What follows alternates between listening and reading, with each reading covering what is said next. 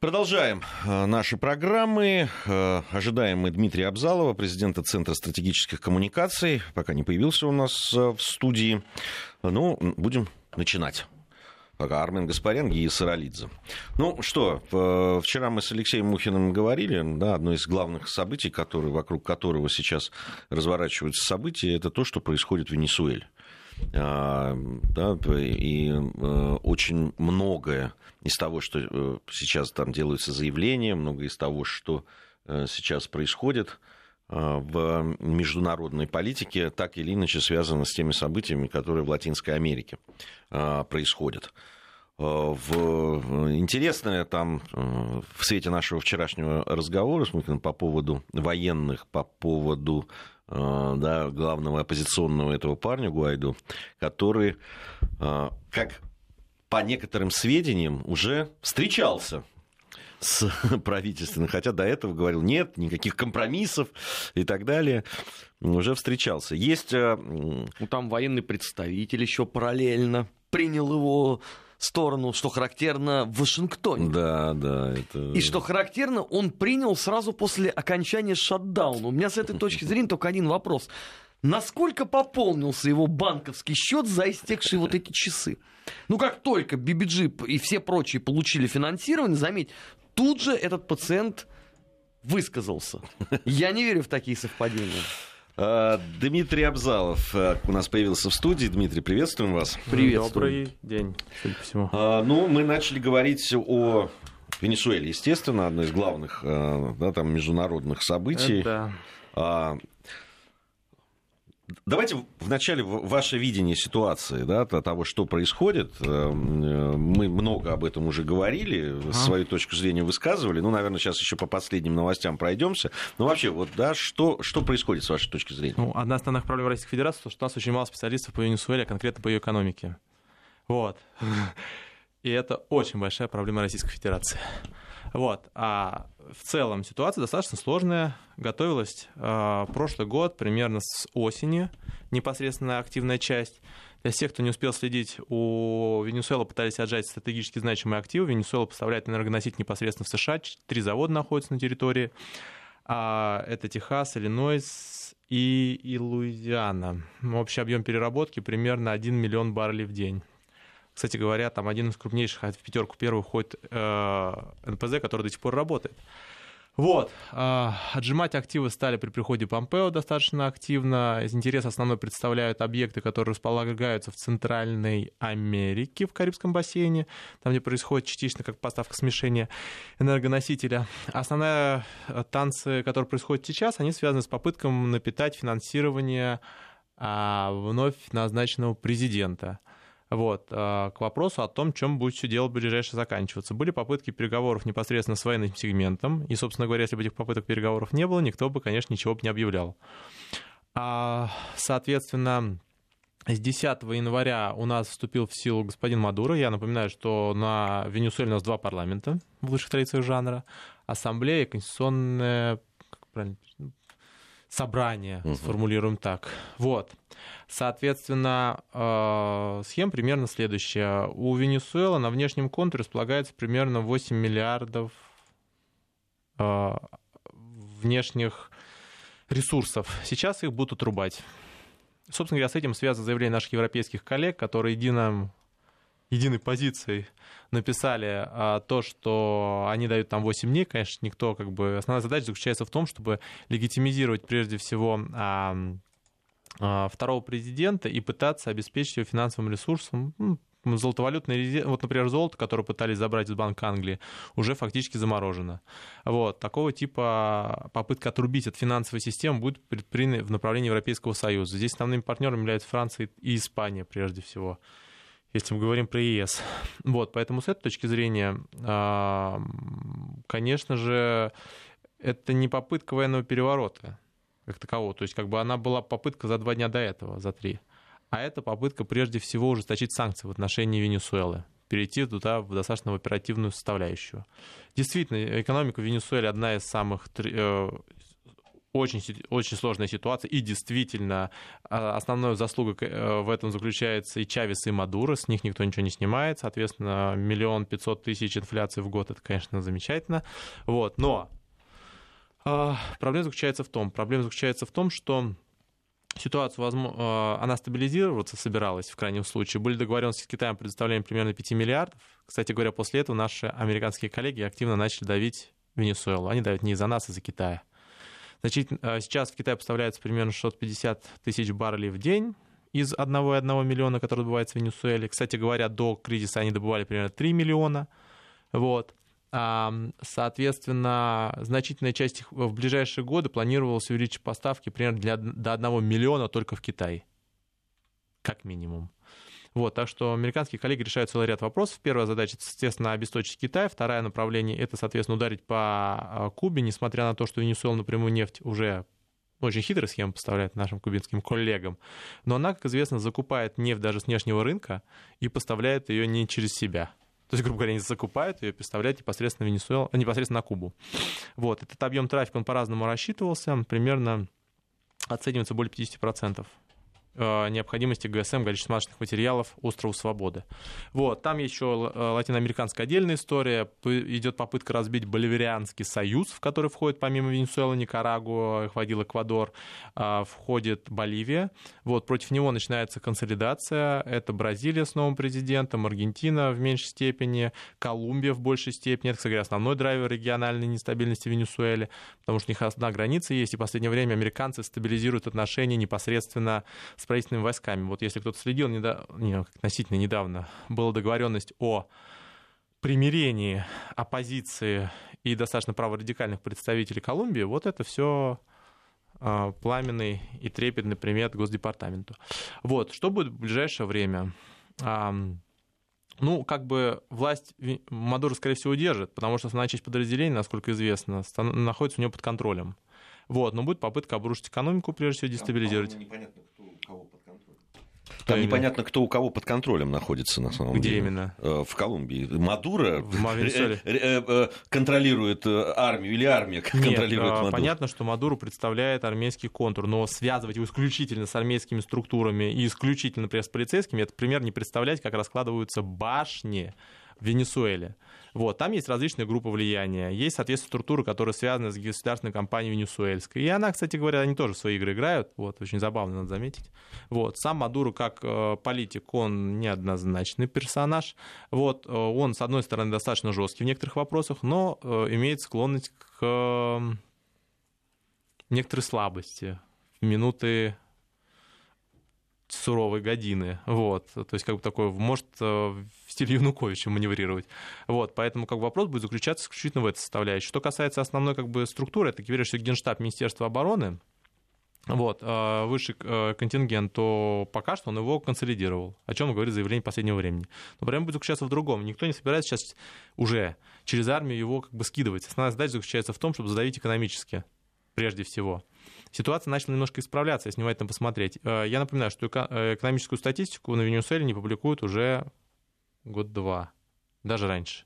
Вот. Но все, кто хочет погрузиться в этот замечательный пример э, инфляции примерно по 240% в месяц, вот, могут посмотреть данные ассамблеи, которые не публикуют. Она, конечно, оппозиционная, но там есть некоторые данные, которые можно посмотреть. Так вот, если внимательно посмотреть, то у них происходило замедление инфляции. 244% это был ноябрь, примерно чуть больше 100 уже декабрь. В понимании Венесуэлы это замедление инфляции. Но тоже не слабо. Вот, но а миллион пятьсот с, с перспективами на сером рынке 2 миллиона. 2 миллиона инфляция за месяц. То есть я говорю, ну, пример, э, Мадуро повышает МРОД. Знаете, насколько можно МРОД повесить? Ну, повысить. Ну, у нас там, может, там на тысячу, на две, на три. В 300 раз. 300 процентов, точнее, в три раза. 300%, да, в три раза. Вот. Это при том, что деноминация прошла в, это, в прошлом году, я напоминаю, в Венесуэле.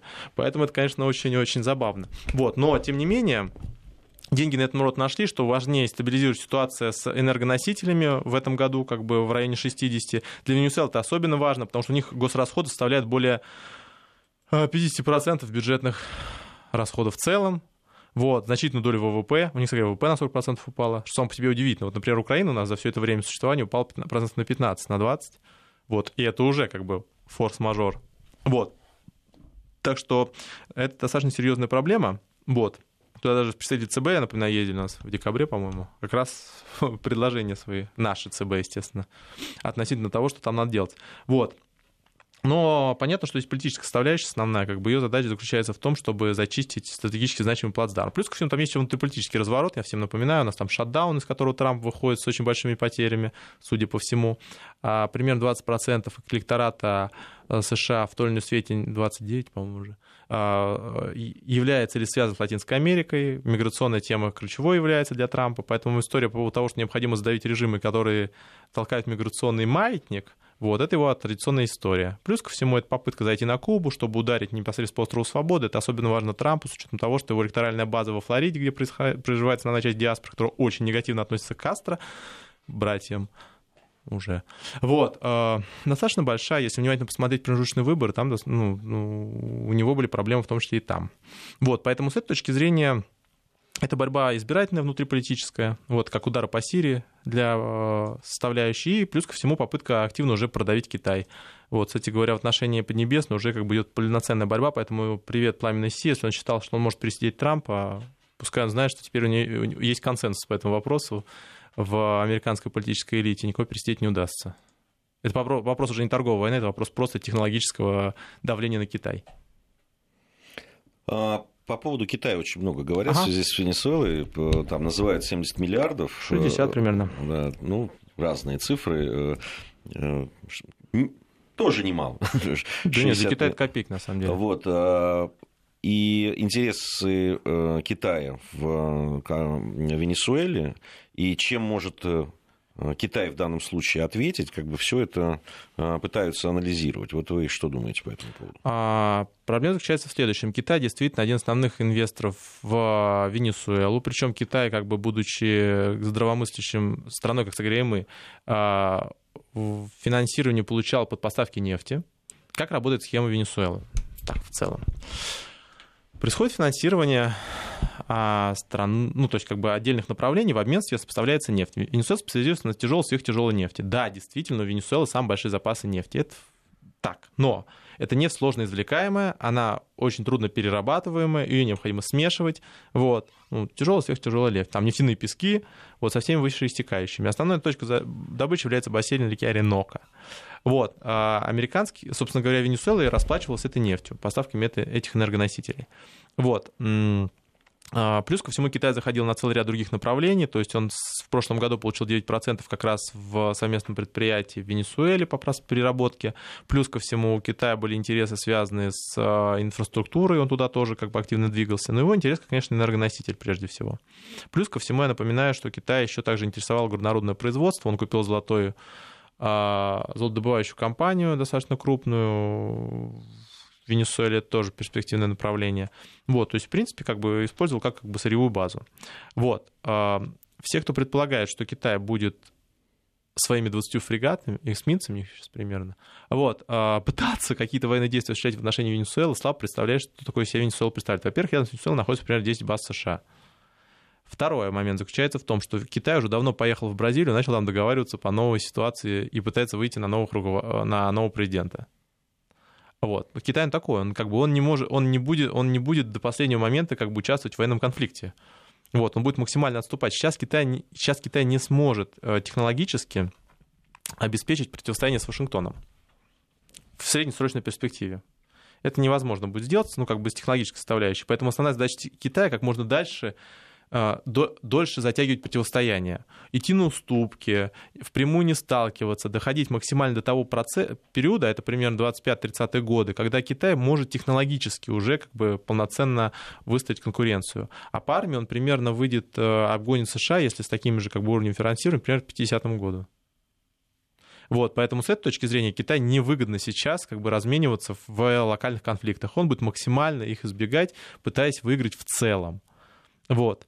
А, соответственно, ну, при всем при этом, конечно же, Пекин прекрасно понимает, что началась очень серьезная игра против него, целенаправленная игра. То есть она не касается уже ни сои, ни, соответственно, поставки, э, соответственно, СПГ, не уж тем более поставки самолетов и Боингов. То есть принято целенаправленное решение не допустить Китая к технологической составляющей. Идет большая борьба именно за это. Huawei, удар по 5G, выдавливание ZTE, попытка, соответственно, провести как бы э, интервенции, связанные с ограничением отдельно взятых компаний. Это просто попытка выдавливать Китай с рынков. Вот, достаточно по-жесткому. Вот если Китай хотел как бы жесткой игры, вот она началась. Знакомьтесь. Вот, поэтому, кстати... Но Китай же не может не отвечать совсем. Не может не отвечать. А где он отвечает?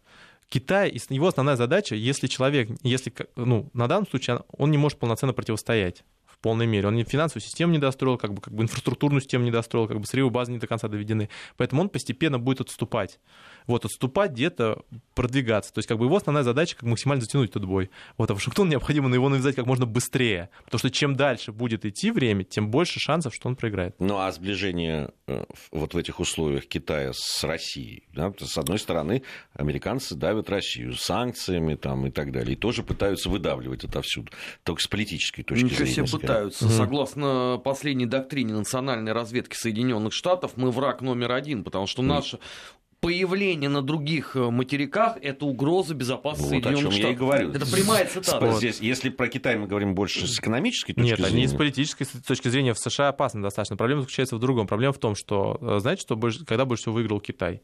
В нашем противостоянии с Вашингтоном. Вот, соответственно, с периода Обамы контракты и все остальное. То есть наша сейчас задача вот на фоне этого противостояния укрепить свои позиции. Бьются... Каким образом? Пример бьются технологически Вашингтон и, например, Пекин. Понятно, что в данном случае как бы щепками, которые из этого будут всего вылетать, это будет, соответственно, рынок свинины, например, рынок энергоносителей газа, потому что он будет перекрывать им как бы основные точки, если вы страна, которая находится на континенте, вы ходите из этого континента с юго-востока, ну так вот, если разобраться, с востока, в принципе. Вот. Какая ваша основная задача? Правильно, обеспечить доступ по континенту к энергоносителям, чтобы вам не перекрывали море, потому что основные конфликты будут в морской части, вы уязвимы этой частью. Вот, поэтому как бы сейчас за счет как бы активизации американских коллег необходимо укреплять свои позиции, в переговорах с, с Поднебесной. То же самое необходимо делать с Европейским Союзом, потому что в результате вот этих всех, раз, а, как, грубо говоря, если это бешеные лесорубы работают, то, то лес, лесом является ЕС, как бы. Латинская Америка и другие страны. Это само пространство, где происходит их столкновение. То есть это пространство, из которых Польша выбивает э, Huawei, а, например, Германия, наоборот, его приглашает. То есть как бы основная борьба — это пространство этой борьбы. Вот поэтому с этой точки зрения как бы мы, Европа, можем очень серьезно выиграть это противостояние, если мы правильно будем действовать. Вот. Например, сейчас ситуация, все прекрасно, э, то есть э, Китай прекрасно понимает, что это как бы первая ласточка, потом будут попытки его выдавить из Судана, из Африки, это уже происходит в принципе, из, из что самое для него опасное, из Юго-Восточной Азии будет попытка его купировать. Вот. А договор, например, отказ от договора по средней и меньшей дальности, вы что думаете, нас ракетами будут обкладывать? Ну, может быть, в Восточной Европе слегка, а в основном это Китай. Вокруг него будет выстраиваться эта система. Это МК, э, который может перебазируется, она будет в, Ю- в Южной Корее, в Японии. Вот в этом основная проблема на самом деле будет. Поэтому наша основная задача э, заключить тактические стратегические союзы. Тактические союзы как бы с партнерами, как бы плюс к чему критическая масса нарастает. Ведь э, что произошло? Давайте на это посмотрим. Представим на секундочку, что было бы 10 лет назад. Вашингтон приходит и говорит, знаете, нас не устраивает этот президент. Вот у нас новый президент, давайте все его дружно одобрять. Кто одобрил? Ну, Латинская Америка, там изначально этот процесс был подготовлен. Я напоминаю, кстати говоря, что новый президент, он вообще-то у нас в декабре ездил в США, в Колумбию, в Бразилию. Замечательный был у человека отпуск. Вот. Но э, и там вся эта позиция утверждалась. Вот. Конечно, там его регионально поддержали, но что сделал Европейский Союз? Сначала он замер, потом дождался, пока пройдет Совет Безопасности ООН. Совбез. А что потом произошло? Правильно. А потом, соответственно, была идея по поводу 8 дней выборов – вот, то есть на самом деле уже даже не все игроки встраиваются в этот процесс, если даже встраиваются с какими-то там такими сложными внутренними а, переживаниями. Вот, поэтому с этой точки зрения как бы необходимо а, набирать критическую массу прежде всего и экономически выигрывать от всего этого процесса. Нам надо, надо, необходим наш политический ресурс конвертировать в экономический ресурс. Это крайне важно. Вот. Ну, не только с точки зрения обороноспособности, но и с точки зрения как бы экономического потенциала. Поэтому, в принципе, сейчас ситуация будет такая. То есть это будет замороженный конфликт, никто не захочет проводить военную операцию. Технологически это сделать очень будет сложно вообще, потому что там, там нормальная военная операция может быть только со стороны Колумбии, сухопутной границы. Вот, она дестабилизирует ситуацию в Бразилии, она дестабилизирует ситуацию в а, Колумбии, в Венесуэле, вообще в Латинской Америке в целом. Это будет серьезным ударом. Вот. Я же не говорю о том, что это может серьезно ударить по рынку энергоносителей США, так между делом. Там э, работает что-то типа тысячи непосредственно на, в перерабатывающем контуре, десятки тысяч, а сотни тысяч, если как бы общая связанность брать. Вот. И альтернативы этому пока что не будет, потому что эти НПЗ заточены именно под тяжелую нефть вот, венесуэльскую. В некоторых случаях уровень переработки превышает 50%. Ну, в основном, во всех, на всех трех, в принципе. Вот, поэтому с этой точки зрения, как бы это такая история, которая будет долго длиться, и чем дольше она будет длиться, тем больше Вашингтон там может завязнуть. Вот, в принципе. Поэтому основная задача как бы заключается в следующем, в том, чтобы м- иметь такую позицию, постепенно переговариваться, как бы усиливать свои возможности. Я напоминаю, такая ситуация уже была. Какие у нас требования были по отношению к Асаду? Правильно, досрочные выборы, в которых Асад не участвует. Было такое, было. Где сейчас Асад? В президентском дворце. Что-то не зашло, как-то не пошло. Вот, то есть проблема заключается в том, что... Ну, Э, они бы добились своего, если бы не ВКС с Россией. В случае да. с Венесуэлой здесь э, так, ситуация потяжелее. Ну, понятно, что военное обеспечение им делать будет сложно. С другой стороны, как бы там и военные действия проводить очень, намного сложнее. Это может быть вторым Ираком. То есть это, эту войну можно выиграть. Почему-то американцы считают, понимаете, представляешь, что это будет Панама оригинальное сравнение, надо заметить. Вот, а, там спецназ, который ликвидировал, ага. Вот, это скорее будет Ирак. То есть вы, может быть, даже что-то зах... то есть контролировать будете. Ну, во-первых, вы не будете контролировать всю систему, во-вторых, у вас будет партизанщина. В-третьих, у вас будет как бы колоссальный э, режим нестабильности, который будет распространяться на все, во все регионы. И в конце концов, а, мы все позабывали вообще-то, но в Латинской Америке была масса замечательных движений, все это в кавычках, естественно, как и правых, так и левых, с массовыми казнями, с э, использованием э, наркотической составляющей а как основной базы. Они сейчас есть, вон они там уже демонят. Да, ну фактически они в Колумбии локализованы, но их, в принципе, достаточно много. Это к вопросу о том, что если там начнется большая война, вот, это мало не покажет. Никто не хочет Латинскую Америку превращать в Ближний Восток. Это при том, что это одно из самых как бы, спокойных регионов было до определенного времени. А, Дмитрий Абзалов, президент Центра стратегических коммуникаций. У нас сегодня в программе недельный отчет. Пришло время э, новостей. Вернемся после новостей, продолжим нашу программу. Недельный отчет. Подводим итоги. Анализируем главные события. Продолжаем нашу программу. Напомню, Дмитрий Абзалов в программе «Недельный отчет». Армен Гаспарян и Гиза Саралидзе также в студии э, Вести ФМ.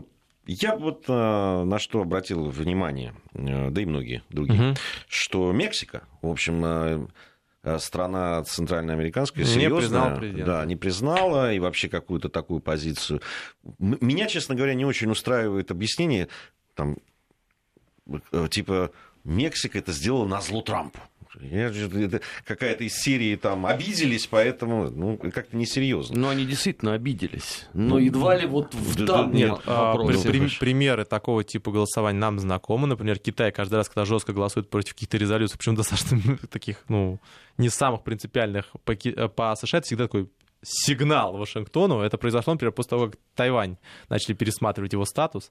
Ну, там как бы э, э, единый Китай, так сказать, Трамп подверг доктрину пересмотру. Вот, они голосовали против, показать как бы свою позицию. Но в Мексике еще ситуация другая немножко. Во-первых, э, э, ладно, бог с ним, с этой стеной. Вот. Это еще проблема еще заключается в том, что у Мексики, в принципе, складывались неплохие отношения с Венесуэлой, я напоминаю вот, как и с целым рядом других стран.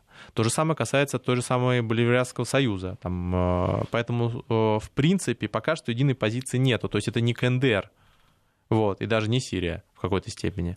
Вот, то есть все прекрасно понимают, что ситуация обусловлена именно, во-первых, на, на одной стороне внутриполитическими факторами. Давайте разбираться. Когда у нас заступил на э, свое боевое дежурство, а точнее на свой следующий срок господин Мадуро? 10 января. Почему произошла ситуация в 20-х числах? Почему нельзя было взять и признать как бы с десятых чисел? Человек катался с декабря, решение уже было принято, в принципе. Потому что у Трампа подперла третья неделя э, шатдауна, вот, он решил показать, что есть новый вариант Сирии или российской карты. Потому что по Венесуэле, как по Российской Федерации, там, положим, по э, Сирии есть консенсус. Вот собственно говоря, пытался как бы опять-таки маневром выходить. Вот.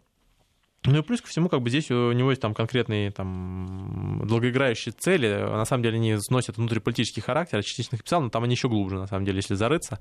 Вот, он пытался там повестку переключить, как бы очень коряво, насколько он, как сколько получился, именно миграционной составляющей. Вот, то есть, как бы, а, то, несмотря на то, что у него основная часть миграции идет именно со стороны, ну, сейчас именно миграционный поток, который именно к границе идут именно ногами. Вот, конечно же, не из э, непосредственно Южной Америки. Вот. Тем не менее, такой аргумент, например, того, что проблема миграции — это проблема в странах, из которых идет миграция, вот, она очень популярна в администрации Трампа. Вот, он пытается максимально эту историю как бы двигать. Вот, пытаясь как бы сместить себя ответственность непосредственно на страны, которые генерят миграционные потоки.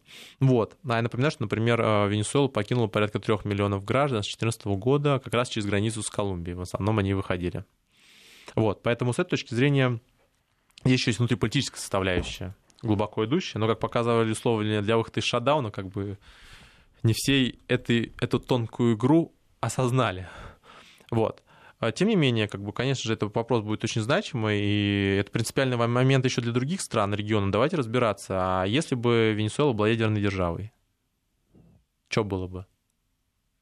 Можно было бы признать там президента вторым или нельзя было Тогда признать ничего президента? не было бы. Согласен. А давайте дальше разбираться. Если экономика и противоречия политические являются основанием для признания президента, так давайте заниматься тем же самым. У нас есть кто там в, э, в Верховной Раде? Господин Бойко? А что он не президент? Нарушение Конституции было У нас при там избрании. целая прибалтика имеется. Да, там да, можно да. менять вообще каждую Так, неделю. Конституция нару- нарушена, избирательный законодатель, между прочим, не соответствовал. Всем рассказываю, в 2014 году, когда происходил парламентский выбор, они прошли не по, не по Конституции Украины. 120, 225 там одномандатников должно было быть выбрано, было 100, 168 избрано. Они половину должны состоять из Верховной Рады, так между делом. Ну, ничего никого не волнует. Соответственно, участки некоторые не работали, да, на которые даже находились на территории э, Украины, на территории Украины. Вот. А, а, соответственно, охрану осуществляли добровольческие батальоны, э, добровольческие батальоны МВД.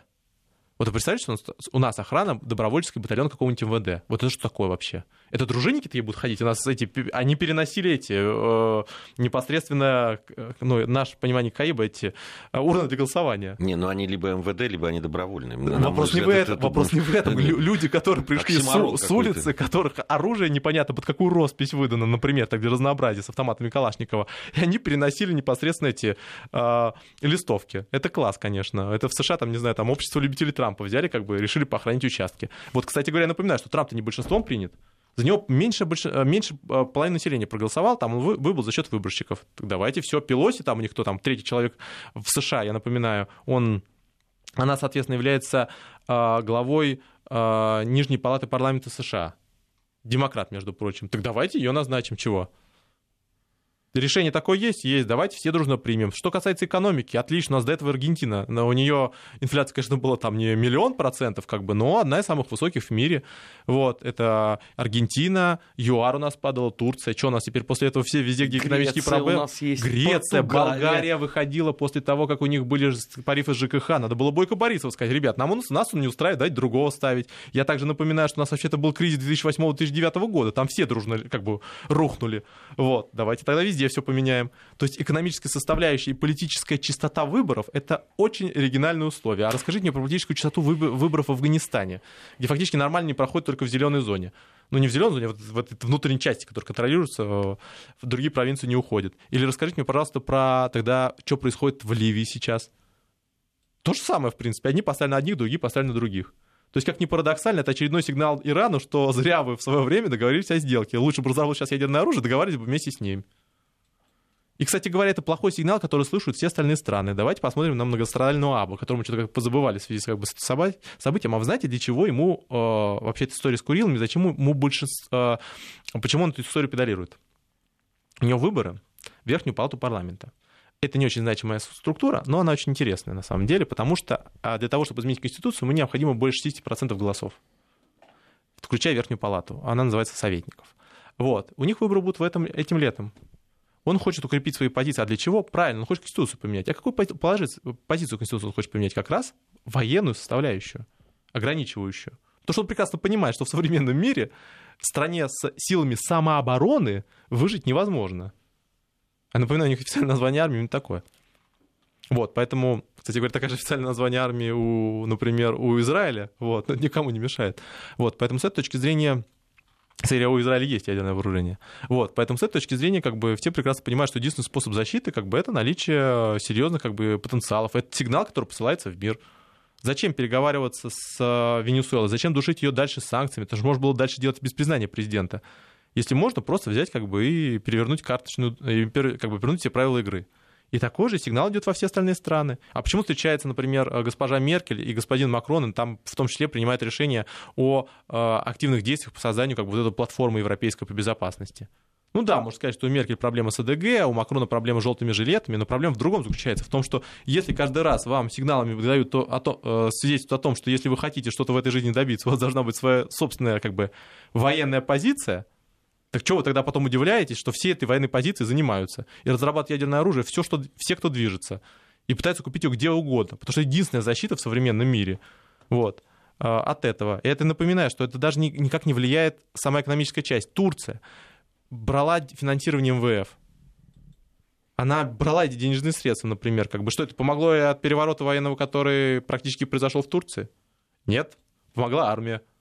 Может быть, Венесуэле как-то помогла, соответственно, ее экономические э, поставки, например, и действия по абсолютным законам США, например, э, при работе своей дочери. У них дочка есть полноценная на территории США, между прочим, зарегистрированная. Вот. Помогла? Нет, не помогла поставки постоянные помогли? Нет, не помогли. Ну, помогли, же... помогли то, что армия не вышла на улицу. Вот что помогло. Нет, дочка-то дочкой, но на них же были тоже санкции наложены, и, насколько я знаю, они не могли ничего из того, что зарабатывали, у них же даже свои там АЗС. Там, у них свои АЗС, терминалы. Но они деньги не могут оттуда Венесуэла. Нет, они, они, они, они используют эту систему немножко по-другому. Они выводят эти денежные средства очень хитроумно, мы американским коллегам подсказывать не будем, но а, они, очень, они используют в том числе эти ценные бумаги, например, под залог. То есть они вот эту дочку, она, например, заложена у нас. Я напоминаю, 49,9 процентов у дочки Роснефти а, швейцарской. Вот. И к вопросу о том, что как бы вопрос заключается не в этом. Вопрос заключается в том, что если экономика по-хорошему нельзя делать, то вот, знакомьтесь, как это там наши лучшие друзья армия, флот, и там третья, это триада, все. Вот так вот вы после... Это, это входной билет в это поле, понимаете? Это в песочницу это можно войти как бы своим совком, только вот, вот если он есть. Без него уже просто не пускают теперь в это политическое поле, а потом вы спрашиваете, а что это такое, как-то странно, все кто оружие разрабатывают дружно, все как-то стали собственную как бы военпром поднимать, а потому что вы запугали все остальные страны, потому что других способов защиты уже нету. Что единственный способ как, э, как бы экономического давления, который вы реально пытались осуществить, это КНДР, и то оно не срослось как-то. Где конкретный план? Сворачивания э, ядерной деятельности. Что-то незаметно. Ну почему а... к нам обратились, что мы должны поспособствовать да, да, переговорам да, с КНДР? Да, а кто, кто этот? Это мы как бы встречались в Сингапуре с господином а, Трампом и с представителем непосредственно а, КНДР, и это мы вместе э, додумались не написать план. Вы договорились, у вас должна быть план какой-то, когда вы откуда чего уходите а один подписал какой-то странный документ, кстати говоря, тоже не обязающий, не обязающий, не обязательно с точки зрения снятия санкций, а другой сказал, окей, я попробую что-то что разоружать. В результате он э, э, разобрал полигон, который так надо было разбирать, и все. И вот это все. А второй, между прочим, саммит, который должен был пройти, он так не произошел. Класс, хорошо, договорились, молодцы, отлично, так надо ядерные проблемы решать. Вот. А Иран, который сам решил, поставил план, сказал, что он собирается делать, как договорился, когда он будет выводить ядерное топливо, как он будет, соответственно, закрывать станции, эти центрифуги свои как бы обогащенные снимать, полностью все расписал, давай как бы готов. Боитесь? Хорошо, у вас система противоракетной обороны стоит в Восточной Европе. Если там боитесь, что там Европе, до Европы долетят ракеты, хотя это физически невозможно, технологически. Было на тот момент, да и сейчас, в принципе, тоже. Вот. И, и что за это получает Иран? Правильно, по голове. И на все это дружно смотрят из Латинской Америки. Например, думают, это как-то странно, как-то надо чем-то как-то заниматься. А потом спрашивают, а почему выигрывают правые президенты в Бразилии? Это при том, кстати говоря, что вот левых не пустили, напоминаю. Того не, не пустили судебным решением, а он бы выиграл в любом случае, по любым с логическим вопросам. Вот. Потому что у вас запрос на президента, который возьмет, обложится ядерными ракетами и будет дальше диктовать свои условия. Вы открыли этот ящик Пандора, а потом спрашиваете, а что это с нами плохо разговаривают? А что это с нами никто не хочет договариваться? А кто, как, как с вами договариваться, если у вас схема договоренности заключается, а какой у тебя, какой у тебя соответственно, ВПК? Нет ВПК? До свидания. Вот. Это большая проблема. То есть, на самом деле, как бы это дезорганизует систему. Как принимать решение, э, причем самое интересное другое. Хорошо, ладно, э, приняли решение, признали. Вот, потом у нас Трамп с Помпео говорят, что не готовы готовы начинать военную кампанию. Ни Совет Безопасности ООН об этом не в курсе, не знает. А у нас по, уста... по, по, а, по нормативно-правовой базе через него необходимо такие решения принимать. Но этот ящик в свое время открыли через, э, через Ирак. И все, теперь можно. То есть проблема заключается именно в этом. Вы посылаете такой сигнал как бы мировому сообществу, что они даже как бы не, успевают, не понимают, что происходит. Это, кстати говоря, особенно интересно, как на это все реагирует НАТО. Вот это мне больше всего нравится. Почему? Потому что с НАТО в последнее время вообще никто ничего не согласовывает, им приходится каждый раз все это перерабатывать уже постфактум. Ну, например, выходит, например, а, США из а, ракет средней и меньшей дальности. И на Столтенгера страшно смотреть. Он начинает объяснять, почему они выходят что на самом деле надо договариваться, при том, что он явно это решение не принимал. Тоже... Он, он призывает договариваться с Россией. Да, конечно. Причем не Соединенные Вопрос Штаты. в другом. Он пред, предлагает нам договариваться в течение шести месяцев, при том, что США выходит из этого, из этого соглашения в феврале. Это к вопросу о том, что как бы это реально уже приводной ремень. Это уже видно, что это приводной ремень. Или, например, ситуация с Европейским Союзом, что тоже очень сильно забавно. Первая реакция — тишина. Только Туз там говорит, необходимо проводить переговоры после Совета. А, после Совета Безопасности, а, Совбеза ООН. Что происходит? Несколько стран, дословно, фактически совпадая вот в эти, в коммунике, буквально дословно, предлагают, все дружно решили 8 дней предложить. Ну, 8 же отличная цифра. Какова вероятность того, что три страны могут назвать одну цифру? Очень невысока. Вот. И тем не менее дают именно такое количество времени для того, чтобы договориться по выборам. То есть как вопрос о том, что как бы система уже не успевает как бы это легитимизировать вот то, что происходит. И поэтому Трамп, еще он такой, такой человек, он очень противоречивый. То есть, как бы там надо подождать. говоря. Надо подождать два дня, подождать, это правильно, неправильно. Вот теперь так европейская дипломатия, в принципе, себя ведет. То есть, происходит два дня так. Вроде они все, а, вроде они реально пытаются давить на Венесуэлу. Хорошо, тогда принимаем коммунике. А завтра, а вот сейчас, как бы, что произошло, например, Принято решение, что посольство не высылают. А, а, Мадуро заявил о том, что необходимы договоренности. Вот. А, ну и США немножко смягчили, чуть-чуть смягчили свою позицию, фактически, по факту. То есть они тоже не требуют как бы, там, военных действий уже. В крайнем случае, Помпео, когда выступал в Совете Безопасности, он не говорил. И что теперь с европейцами? Они выборы вообще требовали в течение 8 дней. Принять решение класс. То есть повестка поменялась, они опять на другом поезде уехали. Что будет дальше? Дальше опять через два дня будет, например, что мы тут подумали, на самом деле, так выборы-то, может, и не важны, тем более, что э, новый э, испеченный президент сказал, что в лучшем случае потребуется 8 месяцев, чтобы подготовить, 9 месяцев, чтобы подготовить эти выборы. Теперь что будет сказано? Знаете, мы тут подумали, на самом деле проблема не в выборах, надо просто начать переговоры оппозиции. То есть эта система, она реально вот как гигантская машина разворачивается за как бы основной повесткой.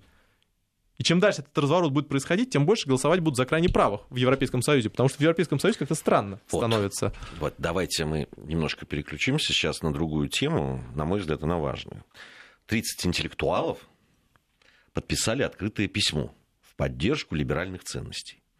Значит, выразили они обеспокоенность по поводу майских выборов в Европарламент и растущего влияния ультраправых и националистических партий. Проевропейский манифест называется. Конечно. Был он, а, значит, э, написан и подписан по инициативе французского журнала. Угу. Вот, э, там Нобелевские лауреаты есть, Архан Памук, Светлана угу. Алексеевич, кстати, угу. тоже подписал, Людмила Улицкая угу. из наших. Ну, там и Милан Кундера есть, ну, такие Ну, имена. короче, все, все люди, которые не являются э, гражданами ЕС. Да. Точнее, являются, может, гражданами ЕС, но произошли не стан, который является членами ЕС. Да, значит, главный инициатор был французский политический журналист угу. и философ Бернар Анри Леви. Угу. Вот, и там они говорят о том, что вот исходит от опьяненных негодованием лжепророков, популистов, призывающих mm-hmm. восстановить национальный дух, утраченную mm-hmm. идентичность. Mm-hmm. Вот в этом обращении они пишут. Ну, там понятно, что вмешательство хозяина Кремля, куда же ну, без конечно, этого. Да. Вот, э, и то, что Европа разваливается на наших глазах под этими всеми ударами. Ага. Вот, э, при этом, значит, что Европа, которая, несмотря на ошибки, промахи, а подчас и трусость, это я сейчас... Mm-hmm. остается маяком для всех свободных людей. А, вот Гардиан написал, Нет, что... С точки зрения миграционной политики, в принципе, так и есть. Guardian... Ничего подобного. Германия за 2018 год выслала рекордное число нелегальных мигрантов. Оно является маяком. А то, что у вас маяк находится за ограждением, из там не забетонированным ограждениями рвом, это другой вопрос. А, тут... Вы можете стремиться туда, может просто как бы на дзот нарываться. Проблема-то в этом. Гардиан написала, что большинство наблюдателей прогнозирует рост поддержки популистских, националистических... Гардиан решил уже наконец-то реально открыть глаза и посмотреть на технологии. Они там не просто они возьмут, могут взять от трети до 40%. В лучшем случае уже. По целому ряду причин. они уже солидаризировались, между прочим. Там уже как бы активный Липен ведет кампанию, а Гардиан решила все-таки прозреть, посмотреть, а что там у технологов Нет, происходит? Не только Guardian, там многие, кто написал. Конечно. Я... Проблема в следующем заключается. Это, кстати, интеллектуалы до этого еще предлагали как бы в ЕС вернуться в Великобритании. Вот. Схема в следующем. Давайте разбираться. А что это везде стали проверять все? Там такие аж... Вот мне бы хотелось поподробнее по поводу ошибок и трусости. Проблема заключается в том, что конкретно в Европейском Союзе конкретный проект, он хромает. Система в результате работает каким образом? Люди э, получают издержки, но не получают преимуществ. То есть миграционная составляющая, это объективная проблема была в Европейском суде, объективная, и все замеры показывают, что это проблема, но люди в упорах не видели, потому что никто не мог представить, что миграционная повестка, даже если она массовая, будет носить характер, и Европа свободолюбивая ее не переварит. Образ Европы, в которой растут все цветы, Европа, в которой, как бы, которая завалена цветами, это разные Европы. Вот. Люди очень сильно переживают по этому поводу. Второй очень важный момент. Они не видят экономическое благосостояние. В чем оно заключается? То есть в чем преимущество Европейского Союза для конкретного немца, француза, э, голландца и всех остальных? То есть для чего это преимущество в Восточной Европе, это понятно. И самое интересное другое, да это Восточная Европа, та самая, еще не благодарна за это. То есть у нее-то эти правые настроения в первую очередь выворачиваются. То есть, э, например, та же самая Польша получила сотни миллиардов долларов, а потом, когда окончилось финансирование, вдруг оказалось, что европейского духа-то нет теперь. Вот до этого на 100 миллиардах было, а вот теперь уже нету. Ну, со 100 миллиардами дух, он Так вот, начинает возникать вопрос, а может быть, все это дело на деньгах-то все-таки оно как-то завязано? Да ладно. Да. Какая смешная Да, да. А что вдруг, если что страны, например, входят в Европейский Союз для того, чтобы заработать, а когда они не хотят зарабатывать, у них миграционная составляющая, они ходят на референдум, голосуют против и выходят.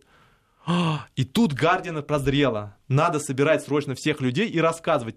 Мужики-то не знают, проблема-то именно в этом. Вот. Но вопрос заключается в другом. Хорошо, вы смените так систему, вы создайте такие программы, которые могли бы это перехватить. Вот у вас Макрон шел справа, справа либеральной программы, что само по себе как бы оригинальное заявление, конечно. Вот. Где?